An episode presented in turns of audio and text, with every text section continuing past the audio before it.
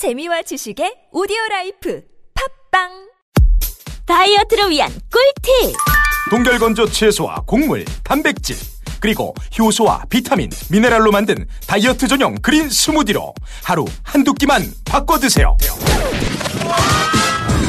비타샵 그린 스무디 다이어트 1522-6648 1522-6648 혹은 비타샵을 검색해 주세요.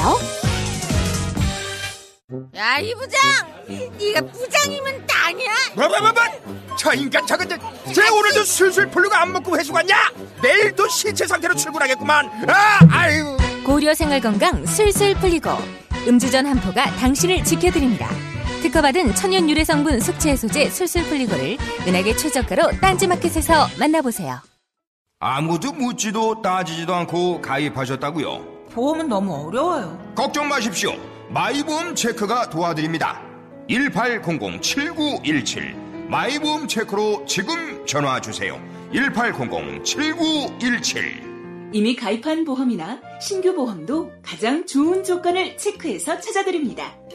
인터넷 한글 주소 마이보험.com 또는 카카오톡에서 아이디 검색 마이보험을 친구 추가하여 상담하실 수 있습니다. 전혀 다른 세 사람, 여자라는 운명에 맞서다. 레티샤 콜롬바니 지음. 이 작품을 그들에게 바친다. 사랑하고 아이를 낳아 기르고 수없이 쓰러졌다가 다시 일어나는 여자들에게 바친다. 그들이 벌이는 전투를 나는 안다. 그들 한 사람 한 사람이 얼마간 나이기도 하므로 장편 소설 세 갈래 길. 도서출판 밝은 세상.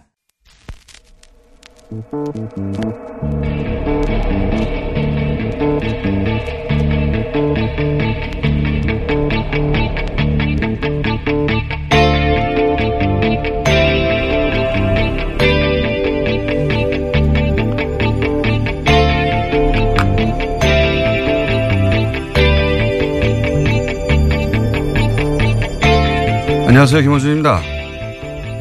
국가보훈처는 어제 감사 결과를 발표하고 박승춘 전 보훈처장을 수사 의뢰했습니다. 총선과 대선 직전 박정희 유신 독재에 저항했던 민주화운동을 빨갱이 책동이라고 교육하는 DVD를 국정으로부터 받아 배포하고 청와대 지시와 정경련의 지원을 받아서 세월호 특조위 해체 시위와 같은 관제 데모에 동원됐던 고엽제 전후에 한국토지공사 한국토지주택공사로부터 주택사업 우선사업자가 될 수 있도록 지원하는 등 혐의는 여러 가지입니다. 이 수사 의뢰에 대해 조선일보는 또 한 번 정치보복 프레임을 꺼내들었습니다. 이전 정권은 선거 패배와 정권 교체로 국민 심판을 받았고 그 이상 엄중한 심판이 없는데 직성이 안 풀려 다 감옥에 보내면 정권이 다시 바뀌면 그대로 보복당할 것이다. 조선일보 이야기입니다. 조선일보는 엄정한 법 집행과 법 질서 확립을 주장하는 무수한 사설을 그동안 써왔는데 정작 보수가 그 엄정한 법 집행의 대상이 되자 갑자기 봐줘야 한다는 거죠. 박 전 처장의 비의혹이 정권 교체됐다고 저절로 없던 일이 됩니까? 아예 없는 제도 만들어내서 생사람을 간첩으로 만들어냈던 세력이 할 말이 아니죠. 적폐 수사 때마다 빠짐없이 등장해서 정치 보복이라고 외치며 정권이 다시 바뀌면 보복당할 거라고 저주하고 협박하는 조선일보. 에게 제가 할 말은 한마디입니다. 시끄럽다. 김어준 생각이었습니다.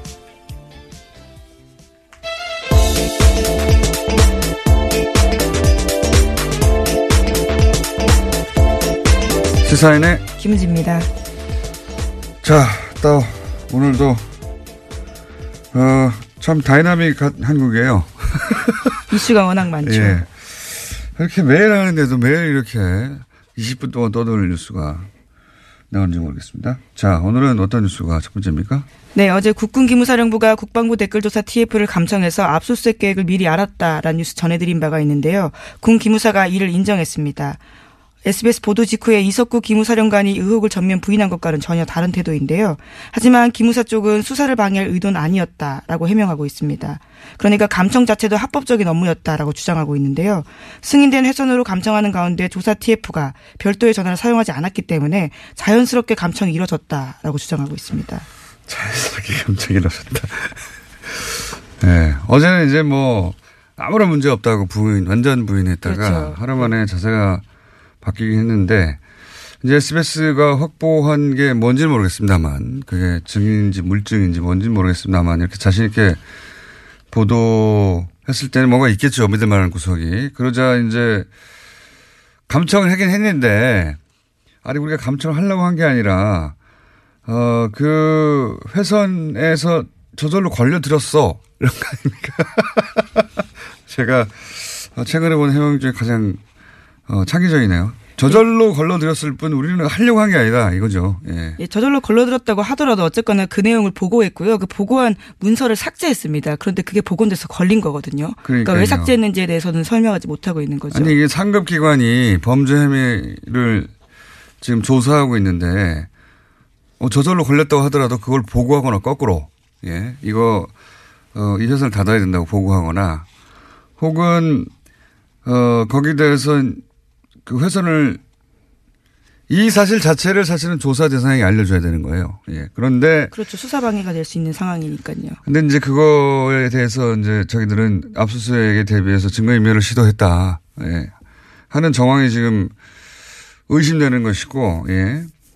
저는 그, 군 관련 특히나, 예.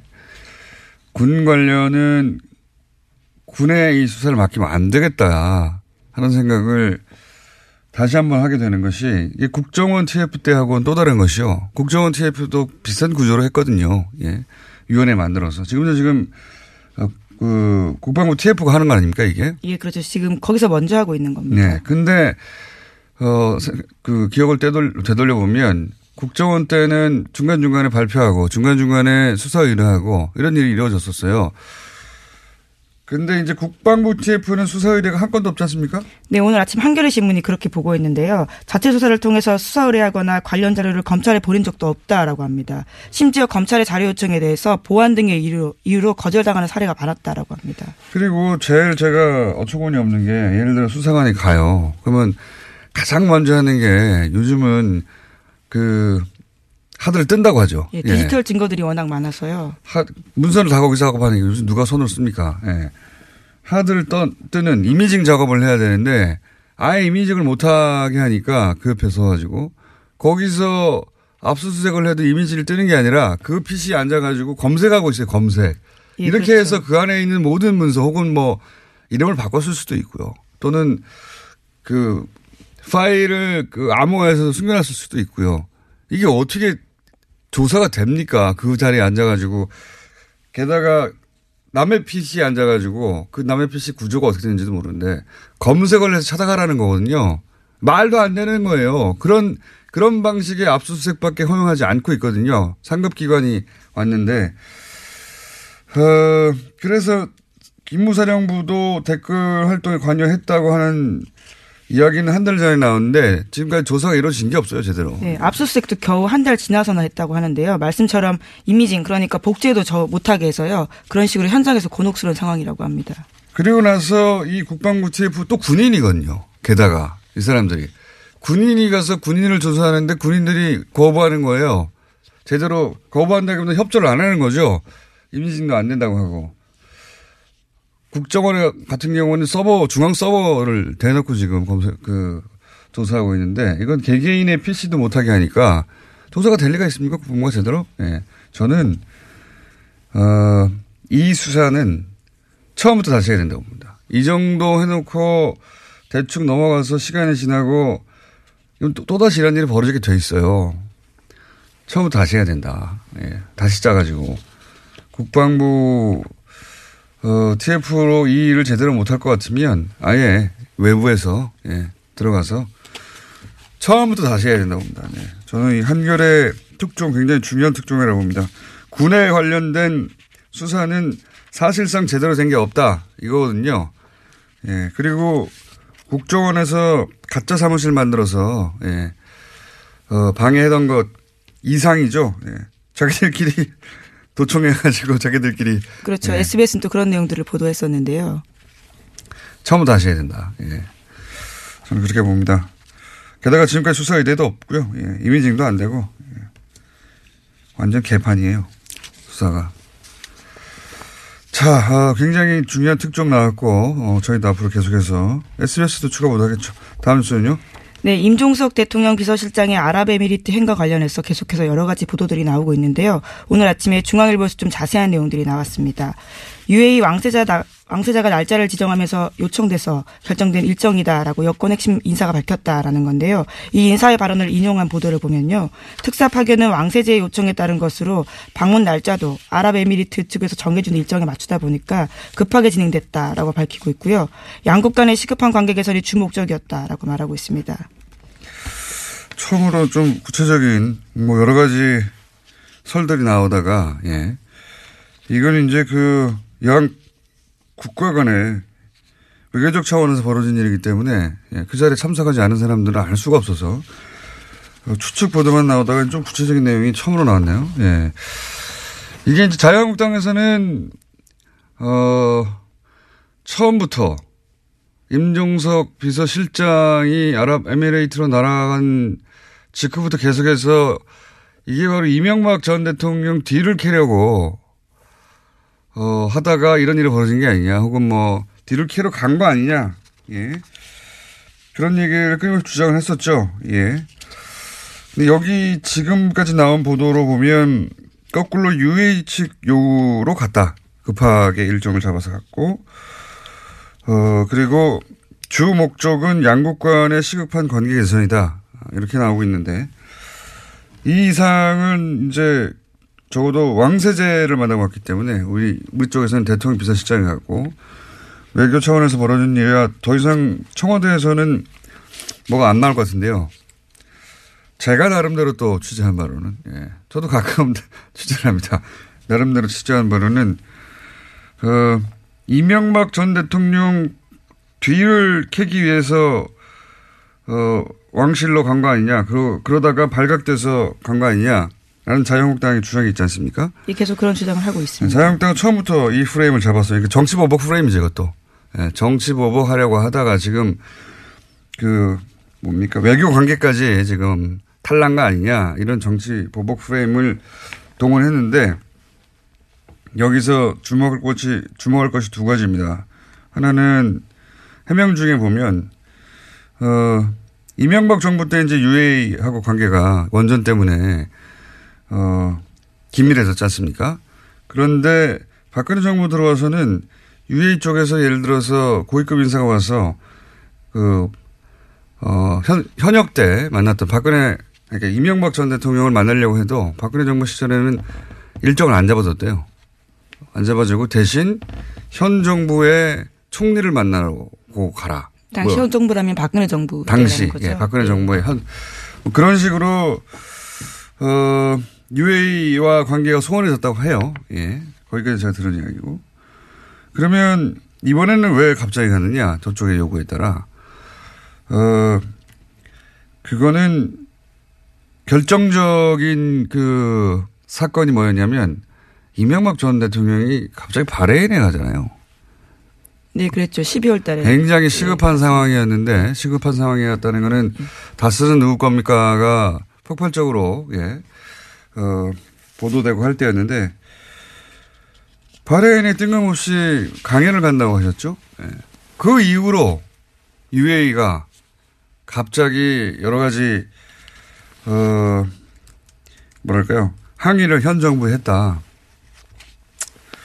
이명박 전 대통령이 바레인에 갔을 때 뭐 그러니까 정치 보복을 하다가 그 UAE가 어 뭐랄까요. 어, 관계가 나빠진 게 아니라 이명박 전 대통령이 바레인에 갔을 당시에 무슨 일이 일어났다. 어, 이거는 제가 뭐랄까요. 전후 사정을 취합하다가 저의 추정입니다. 이것도 역시 저 참석해 보지 않았기 때문에 그 이 고위급의 만남에 이명박 전 대통령이 뭐라고 했어요. 예. 네, 12월 달에 아니고 11월 달에 갔습니다. 제가 네. 날짜 잘못 말씀드렸는데요. 뭔가 이간질을 했어요. 예. 뭔가 이간질을 가서 하고, 어, 그 얘기를 들은 UAE가, UAE는 이명박 전 대통령의 뭐, 예를 들어서, 다스 관심 없어요. 당연히. 그게 아니라 뭔가 이간질을 한 것 같다. 예. 그리고 그, 그 프레임에 딱 맞춰서 자유한국당이 정치보복이라고, 예. 여기까지가 제가 추정한 바입니다. 뭔가 했습니다. 바레인에 갔을 때. 이건 제가 좀 더 취재해보고, 예. 구체적인 게 있으면 다시 이야기하기로 하고. 여간 언론에서 보도 안 되는 것 중에 하나가 이명박 전 대통령의 바레인 행. 전후에서 이런 일이 갑자기 벌어진 거거든요. 뒤, 뒤로. 그때 뭘, 뭘 했어요. 뭘 했어요, 아마. 어, 본인이 살려고 뭘 한 것 같습니다. 자, 다음 순요. 네, 다스 실소유주와 정호용 전 BBK 사건 특별검사에 대한 고발 사건 기억하실 텐데요. 아직 기초조사조차 이루어지지 않았다라고 오늘 아침 한겨레 신문이 보도했습니다. 검찰이 고발장 접수 뒤 2주가 되도록 고발인 조사조차 하지 않았다라는 건데요. 정호용 전 특검의 공소시효는 두 달 남짓 남았다라고 합니다. 이건 하지 않을 수 없어요. 예. 물론 뭐 검찰로서는 부담스럽겠죠. 검찰이 주도한 특검이었는데 그때 뭐 120억 비자금 나왔는데 심지어는 돌려줬다는 거 아닙니까? 예. 그리고 이 건은 이미 증인도 너무 많고 그렇죠. 예. 그 당시 그 사라진 돈과 관련된 계좌로 의심되는 것도 나와버렸고 수사가 반쯤은 언론에 의해서 진행됐어요. 예. 하지 않을 수는 없다고 봅니다. 근데 이제 아직도 고발인 조사조차 하지 않았다고 어, 걱정하는 거죠, 한겨레에는. 예, 시간이 얼마 남지 않았기 때문에 이런 보도가 나오는 것 같습니다. 어쩌면 조용히 하고 있을지도 모르고. 공소시효가 두 달, 예, 석 달도 안 되거든요, 예, 이제. 예. 2월 23일까지라고 합니다. 어, 하지 않을 수 없을 거라고 봅니다, 저는. 예. 여하간 아직은 발동이 안 걸리고 있다, 이런 뉴스고요. 다음 뉴스는요? 네, 최순실 씨가 어제 이재용 삼성전자 부회장의 항소심 증인으로 나왔습니다. 그 자리에서 특검팀의 질문에 짜증으로 일관해서요, 재판부의 제지를 받기도 했는데요. 재판부는 최 씨가 특검 질문을 끊고 말을 하면 끝까지 듣고 대답을 해라 라는 증언 태도를 질책했습니다. 최 씨가 특검에게 오히려 질문을 할 때에는 오늘은 특검 질문에 증인이 대답하러 나온 자리다 라면서 언성을 높이기도 했습니다. 최순실 씨 발언은 전달할 필요가 없어요. 예. 다 부인이거나 말도 안 되기 때문에 그, 그 공판에서 인정은 딱 하나죠. 어. 왜냐하면 통화 내역이 있기 때문에. 네, 박근혜. 전 대통령과 네. 통화한 내용이요. 예. 근데 이제 거기 보면 이제 2개월치밖에 거기는 없는데 어제 제출된 것은 거기 보면 2개월 동안 문자를 한 번도 하지 않고 오로지 통화만 250, 예, 260번 가까이 네, 했습니다. 260번 가까이. 그러니까 이게 이제 날짜로 나눠 보면 하루에 네번 이상 했단 말이죠. 네번 이상 했는데 생각해 보면 사람이 깨있고 활동하는 시간이 한 12시간 주로, 예, 보다 보면 3시간마다 한 번씩 전화한 거예요. 하루. 매일매일, 주말도 없이. 이게 친해서 할 수 있는 통화의 주기가 아니거든요. 이건 단순히 친한 게 아니고 매일매일 어떤 업무가 있었던 겁니다. 대통령과 최순실 이, 이 당시에 처리하거나 논의해서 결정할 업무가 있으니까 매일 3시간 간격으로 계속 통화하죠. 하루에 4번 이상씩. 이게 어떻게 단순 안보 3시간마다 안보가 궁금합니까? 하지만 최순실 씨는 어제 사적 대화였고 업무 관련 얘기는 없었다라고 주장하고 있긴 합니다. 이렇게 말하는 건 다 뒤집어서 생각하시면 되는데, 예. 이건 업무 진행, 업무 전화죠. 업무 전화. 그거를 매일 한 겁니다. 하루에 3시간에 한 번씩. 본인도 이렇게 이야기하긴 했는데요. 260번 가까이 한지는 모르겠지만 자주 할 수도 있지 않느냐라는 이야기 했습니다. 그 자주가 통상의 범주를, 이거는 뭐, 어, 연애에 불타는 사람들도 이렇게 할 수는 없어요. 예. 만약에 연애로 3시간에 한 번씩 매일, 매일매일 이렇게 온종일 1년 내내 한다면 미친 거죠. 이 업무였다. 자, 다음 순요. 네, 지난 정부에서의 문화계 블랙리스트가 감사원 결과보다 6배 이상 많다라는 발표가 나왔는데요. 그러니까 2670건에 달한다라는 겁니다. 문화체육관광부 산하의 민간합동 진상조사위에서 어제 발표한 내용인데요. 이것도 중간조사 결과에 불과합니다. 여기에는 새로운 작품들이 또 들어가 있는데요. 최승호 MBC 사장의 다큐멘터리 자백, 장강명 작가의 소설 한국이 싫어서 등이 포함됐습니다. 이게 이제 국정원 아이오 정보관이 와서 요구했다는 거 아닙니까? 예를 들면 영화 하나 같은 경우는 영화 진흥에 와가지고. 예. 네, 구체적인 진술도 있습니다. 국정원 비판한 내용이 있기 때문에 가장 큰 문제가 된다 이렇게 이야기했다고 네. 합니다. 그런데 이게 이것도 역시 어, 진상조사위 외부에서 만들어진 위원회가 감사원 결과보다 더 많이 밝혀내고 있거든요. 국방부도 마찬가지입니다. 예. 국방부 무슨 용관의 통뼈입니까? 다 대한민국 내부에 있는 어, 감시를 받아야 되는 네. 군이라고 해서 다 빠져나가고 하면 안 되는 거 절대 안 되는 거죠. 그래서 숨어서 그런 것만 조직 만든 거잖아요. 그 거기가 안에 숨겨가지고 군에 그 특성을 이용해서 처음부터 다시 다시 시작 다시 시작해야 돼요. 예. 어쨌든 감사원 감사 결과보다 몇 배나 많은 숫자가 있더라. 예, 국정원이 그렇게 했다. 뉴스고요. 예. 자, 어, 시간이 별로 없기 때문에 어, 리얼도 있고 자, 네, 개 제목만 말씀드릴까요? 제목 말해도 우리가 제목만 말하고 끝나진 않잖아요. 네. 잘 골라서 예. 잘 골라서 하나 두 개 정도 얘기해 주세요. 네, 삼성 이건희 회장의 차명 계좌에 대해 과세해야 한다는 정부의 자문기구 결정이 나왔는데요.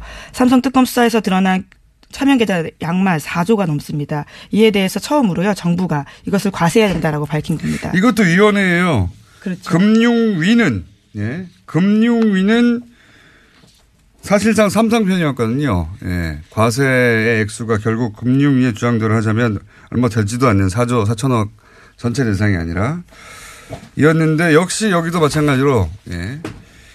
어, 외부 금융위가 야 그거 아니다. 자문기구죠, 자문기구. 예, 정부 자문기구인데요. 금융행정혁신위원회에서 예. 결정했습니다. 이런 위원회. 금융위는 당국은 정부 당국은 금융당국은 삼성 편의 결정에 가깝게 했다면 위원회가 나서서 그거 아니지 않냐고 예 국방부 다시 해야 된다니까 이런 식으로 예.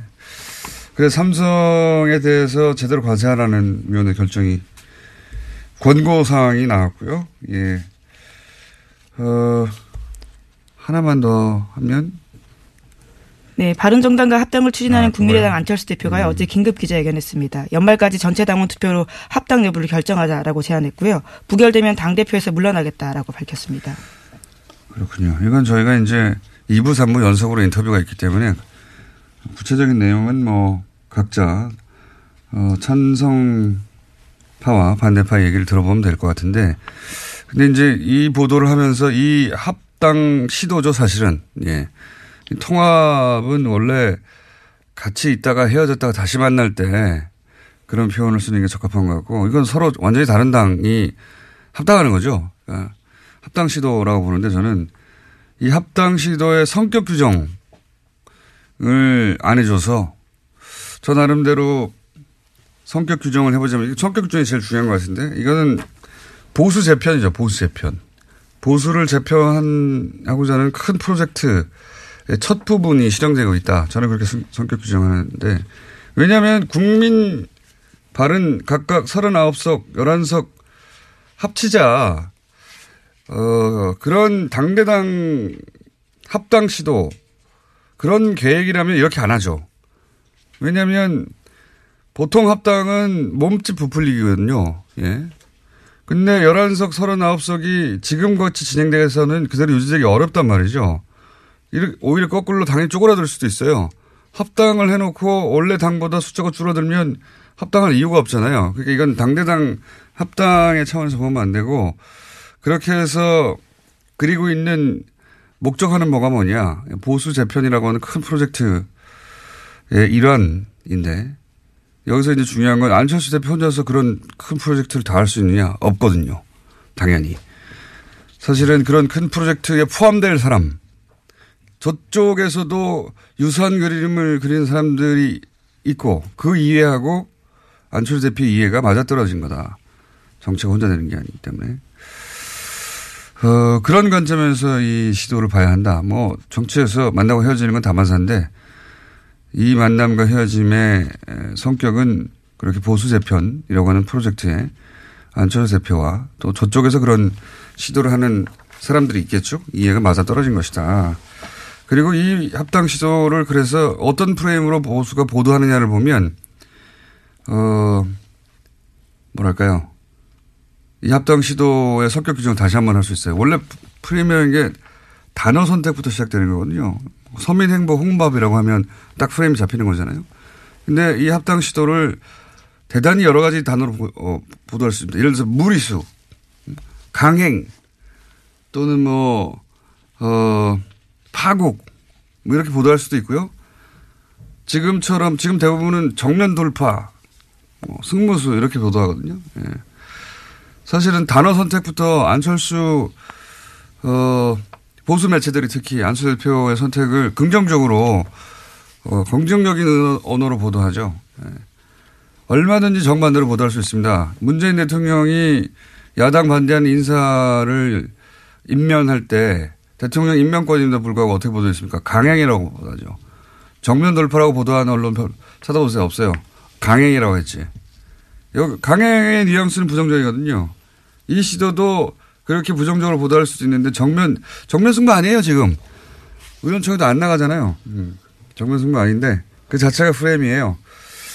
옳다 그러다가 아니라 어떻게 각 진영의 이해가 반영되느냐 하는 관점에서 보면 예, 이 시도의 어 뭐랄까 밑그림 뭐 진짜 규정 어, 성격 같은 거를 규정할 수 있는데 저는 그래서 보수 대표는 시도다 제 편의 시도다 그렇게 성격 규정하는 게 맞다 라고 저는 봅니다 여기까지 하겠습니다. 네. 지금까지 시사인 김은지였습니다. 감사합니다. 네, 바로 이어서 목요일은 항상 준비된 리얼미터 자, 리얼미터 권순정 조사 분석실장 나오셨습니다. 안녕하십니까. 안녕하십니까.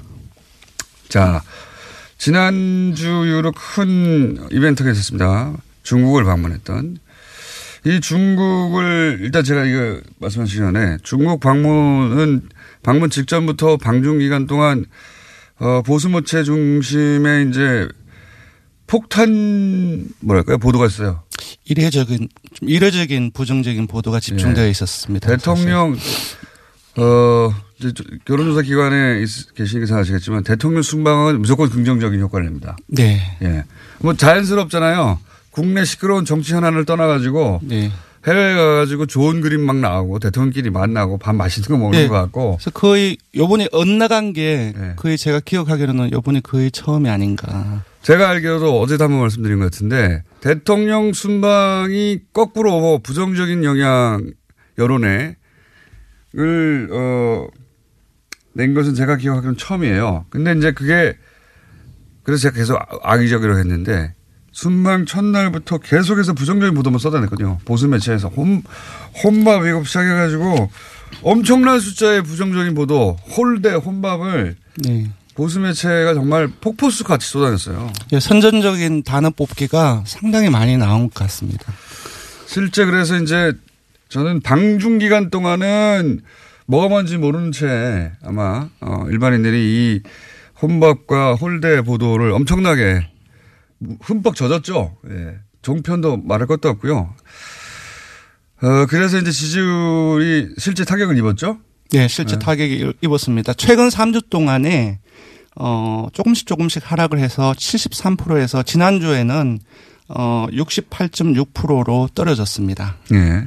근데 이제 이게 시간이 지나고 좀 여유를 갖고 보도를 되돌아보고 사실관계를 어, 유권자들 뭐 시민들이 확인해 보고 그러면서 이게 다시 상승할 거라고 전 예상했었거든요.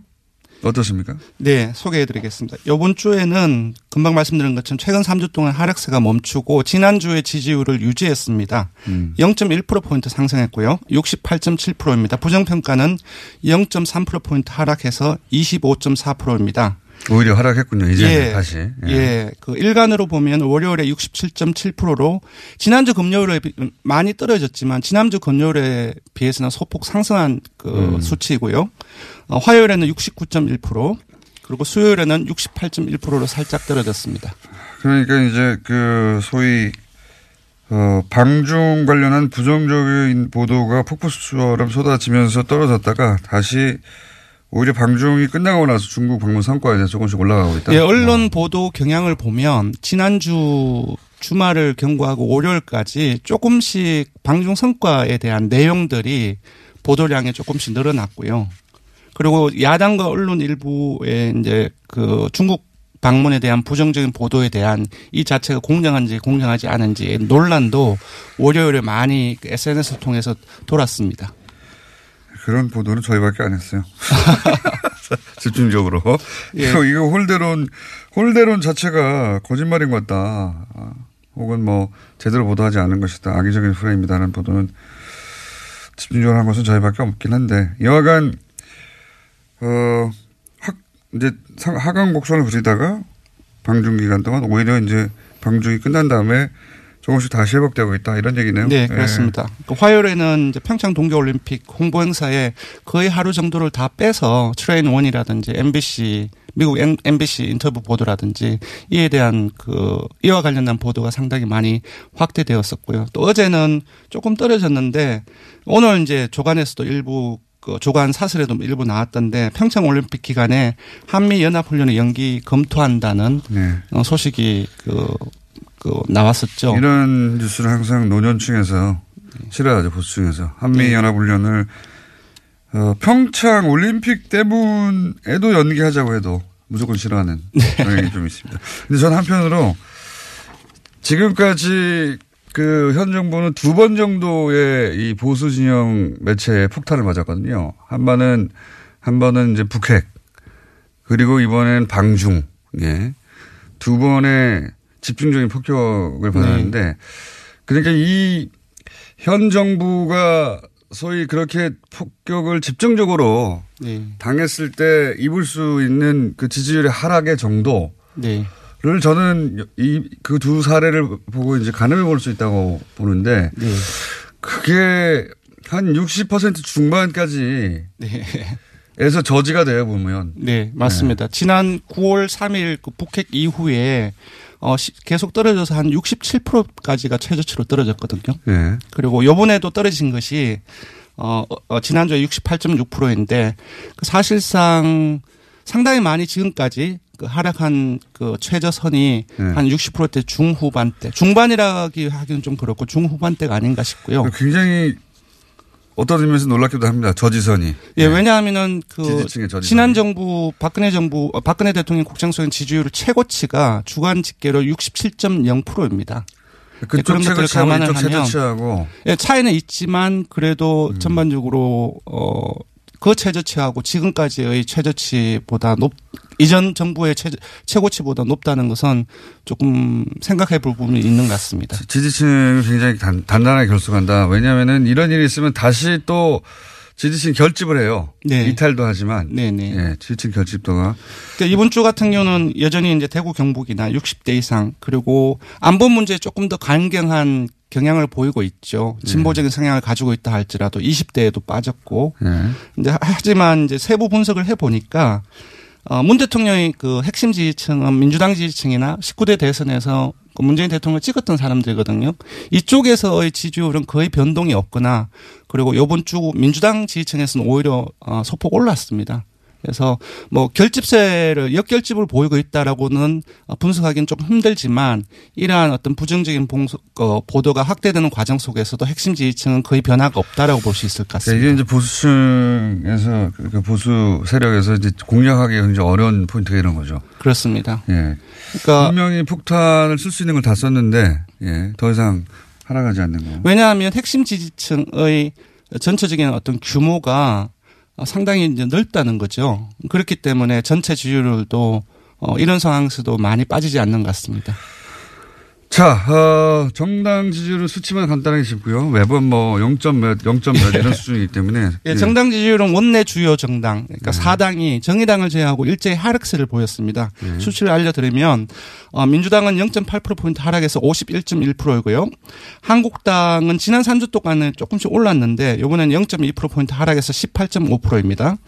아, 정의당은 이제 계속 그 최하위를 하다가 이번에는 상당폭 올랐다고 볼 수 있을 것 같습니다. 왜냐 지지율이 워낙 낮았기 때문에 2.1%포인트 상승해서 6%를 기록했습니다. 바른정당은 0.7%포인트 하락했고 5.1%입니다. 2주째 내림세를 보이고 있고요. 국민의당은 호남에서 7.5%를 기록했습니다.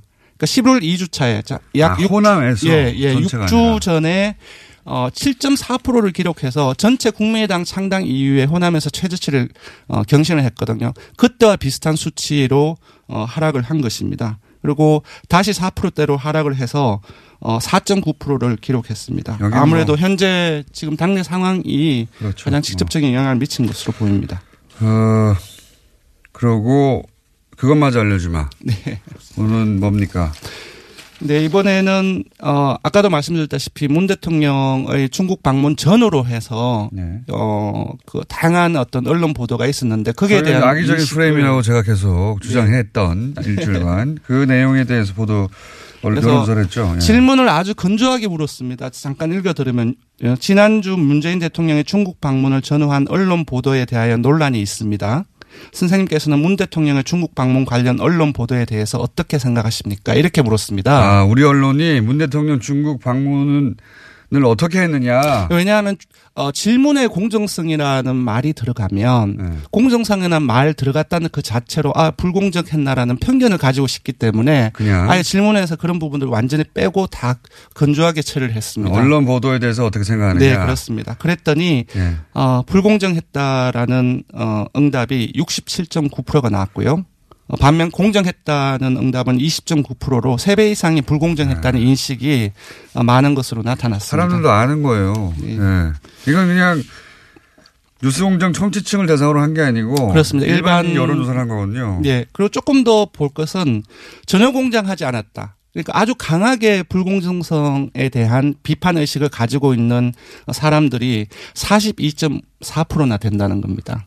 예. 네, 그렇고 세부적으로 보면 요거는 조금 중의적으로 봐야 되는데요. 자유한국당 지지층이나 보수층 60대 이상, 어, TK, PK 영남권을 포함해서 모두가 불공정했다라는 어, 인식이 지배적이거든요.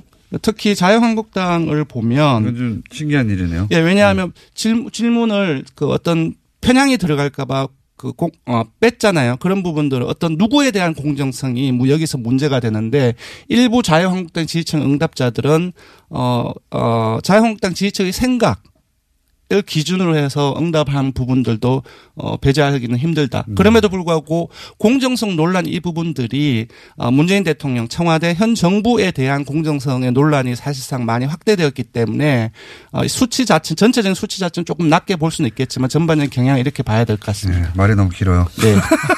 단순하게 단순하게 합시다. 그러니까 네. 중국 관련 언론 보도가 불공정했다가 67.9%고 공정했다가 20.9%. 네, 그렇습니다. 어, 굉장히 이례적인 겁니다. 예.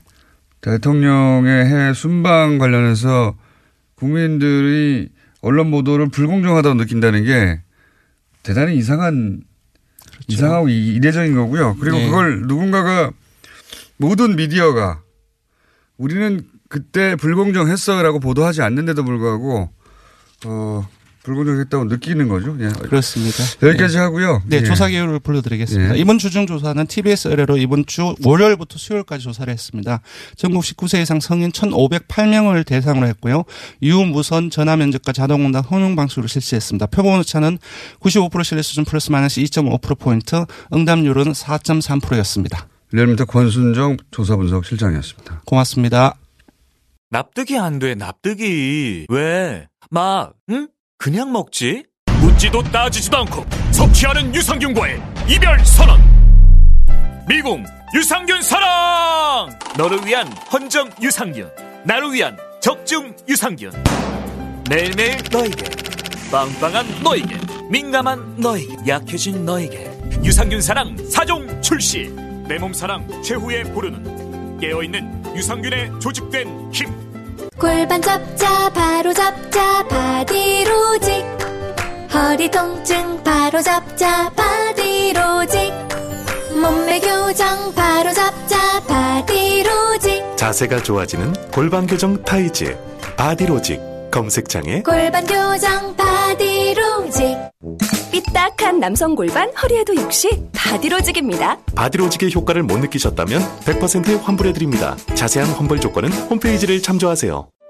이거 차량용 핸드폰 거치대야? 응, 조인트라고 투힘에서 새로 나왔는데 얼마나 편한지 몰라. 동생은 인터넷 강의 볼 때 태블릿 거치대로 쓰고 우리 엄마는 요리할 때 레시피 보는 용도로 쓰기도 해. 조인트라고? 응, 우리 아빠는 골프 스윙 연습할 때도 셀카 거치대로 쓰시던걸? 그러면 나도 헬스 할 때 셀카 거치대로 쓸 수 있겠네. one, two, three 할 때 two, 힘 세다 할 때 힘, 투힘. 네이버에 투힘을 검색해 보세요.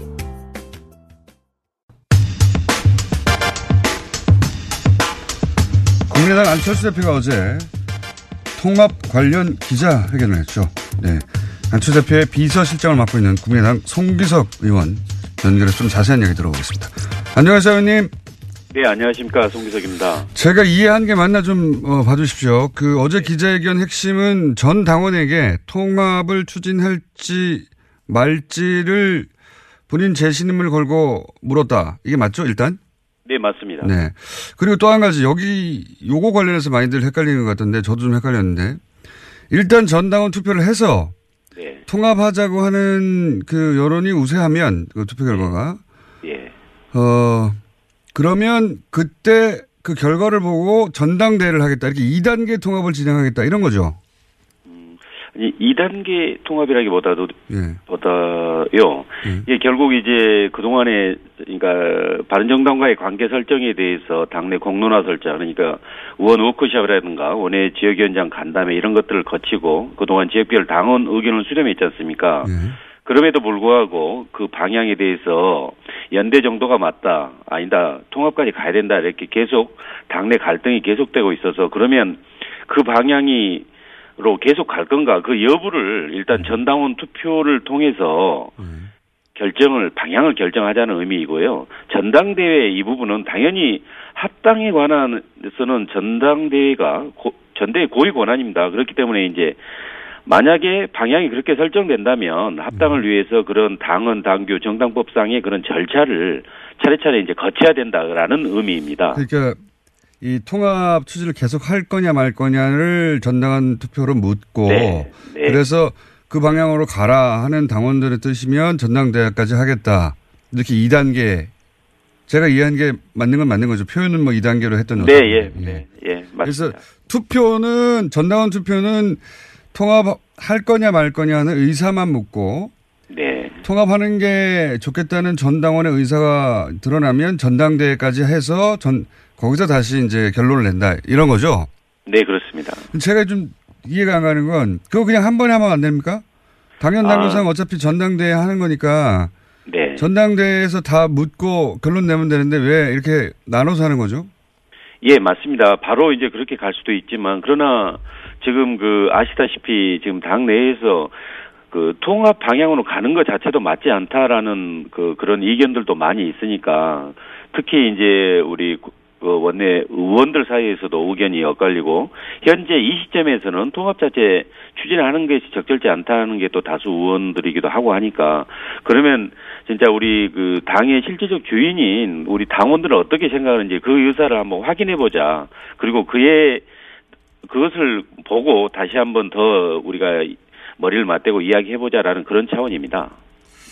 그게 이제 무슨 말씀인지는 알겠는데 네. 이게 어, 한 번만 해도 될 것 같은데 요는 거꾸로 다수가 반대하는데도 불구하고 안철수 대표가 꼭 하고 싶으니까 이 전당원 투표라고 하는 그 우회 전략을 세운 거 아닙니까? 아, 아니 다수가 반대한다는 그 의미가 다수의 의미가 어떤지는 모르겠는데요. 방금 다수 의원이 반대한다고 하셨잖아요. 제 말은. 아. 다수 의원. 예. 네, 네, 예. 당내 다수 의원이 반대하는데 네. 어, 그, 반, 반대하는 다수 의원들을 이제 뚫고 지나갈 수가 없으니까 네. 전당원 투표라고 하는 우회 전략을 쓰는 게 아니냐, 이렇게 제가. 아, 예, 근데 이제 저는 우회라고 보기보다는 오히려 이게 뭐랄까 그 정상적인 절차에 가깝다고 봅니다. 뭐 좀 전에 말씀드린 뭐 다수 의원이 반대한다는 의미는 그 다수라는 의미는 현재 단계에서 그러니까 개헌과 선거제도 개편에 전념해야 될 이 단계에서 통합 논의하는 것은 적절하지 않다라는 게 다수고 그러나 이제 그 일단 궁극적으로 선거 후 뭐 연대라든가 통합 이것은 얼마든지 가능하다라는 또 의원도 꽤 있습니다. 그러니까 방향 문제도 있고 시점 문제도 있습니다. 그런 거에 관한 어, 전체 당원의 의사를 한번 확인해 보겠다는 뜻이죠.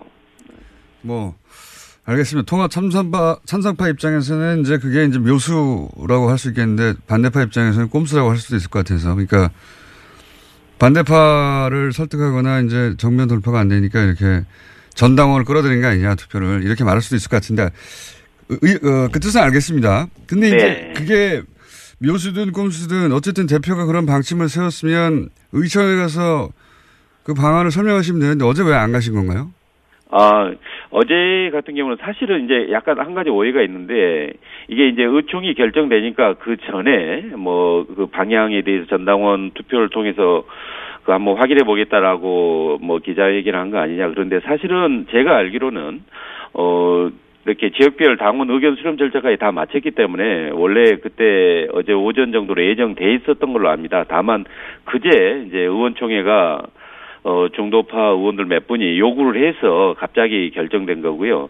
다음에 이제 의총 참석에 관해서는 저도 참석을 해야 된다고 이렇게 뭐 말씀을 드렸는데 오전에 기자회견을 통해서 이제 의, 의총에서 할 말을 구체적으로 이렇게 표현했기 때문에 이제 그에 관한 방향에 대해서 다시 이제 의원들 간에 또 이제 의총 내에서 뭐 토론이 이루어질 걸 생각하고 굳이 이미 다 이야기했다는 그런 의미 그 때문에 이제 참석 안 한 걸로 알고 있습니다.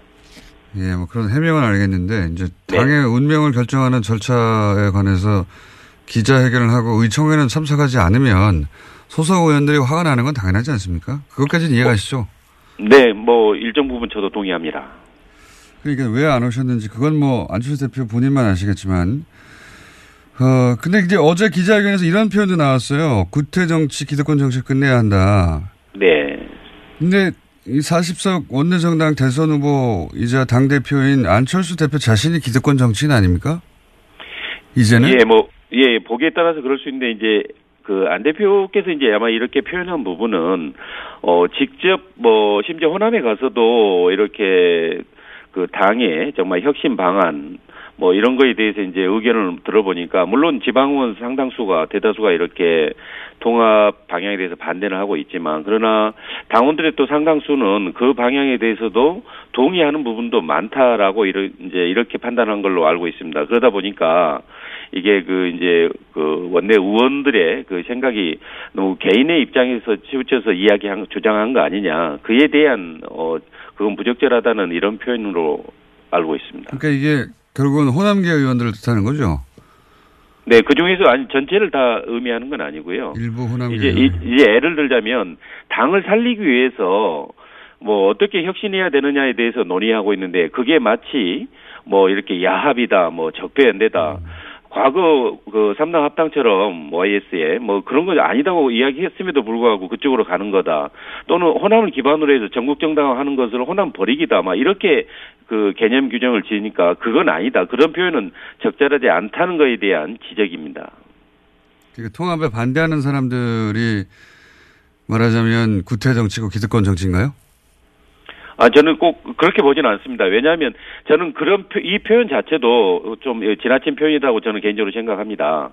왜냐하면 그 통합을 찬성하는 측이건 반대하는 측이건 결국 국민의당을 살리자, 혁신해보자, 지방선거에서 이겨보자, 그거에 대한 그 각자의 생각을 이야기하는 거 아니겠습니까? 그럼 이건 어떻습니까? 안철수 대표 뜻이 관철돼서 전당원 투표에서 전당대회까지 가서 합당이 됐습니다. 그런데 마지막 질문인데요. 반대했던 의원들은 동의하지 않는 당으로 소속이 바뀌어버리는 거잖아요. 그분들은 그럼 어떻게 합니까? 그때가 되면? 나가야 되나요? 예, 그, 아니, 이 문제에 대해서는 저는 개인적으로 그렇게 생각합니다. 다시 전 당원의 의사를 물어서 저, 어느 정도가 그에 대한 그 찬성하는지 그게 나오면 그걸 놓고 다시 또 이야기하게 되면 대다수 의원들은 다 함께 할 수 있을 거라고 봅니다. 결국 거듭 말씀드리지만 우리 당이 살기 위한 혁신 방안에 대한 논란이지 이게 서로 죽이기 위한 그런 논란으로 가서는 안 된다고 봅니다. 알겠습니다. 여기까지 듣겠습니다. 오늘 말씀 감사합니다. 네, 고맙습니다. 네. 안철 대표 비서실장 송, 국민의당 송기석 의원이었습니다.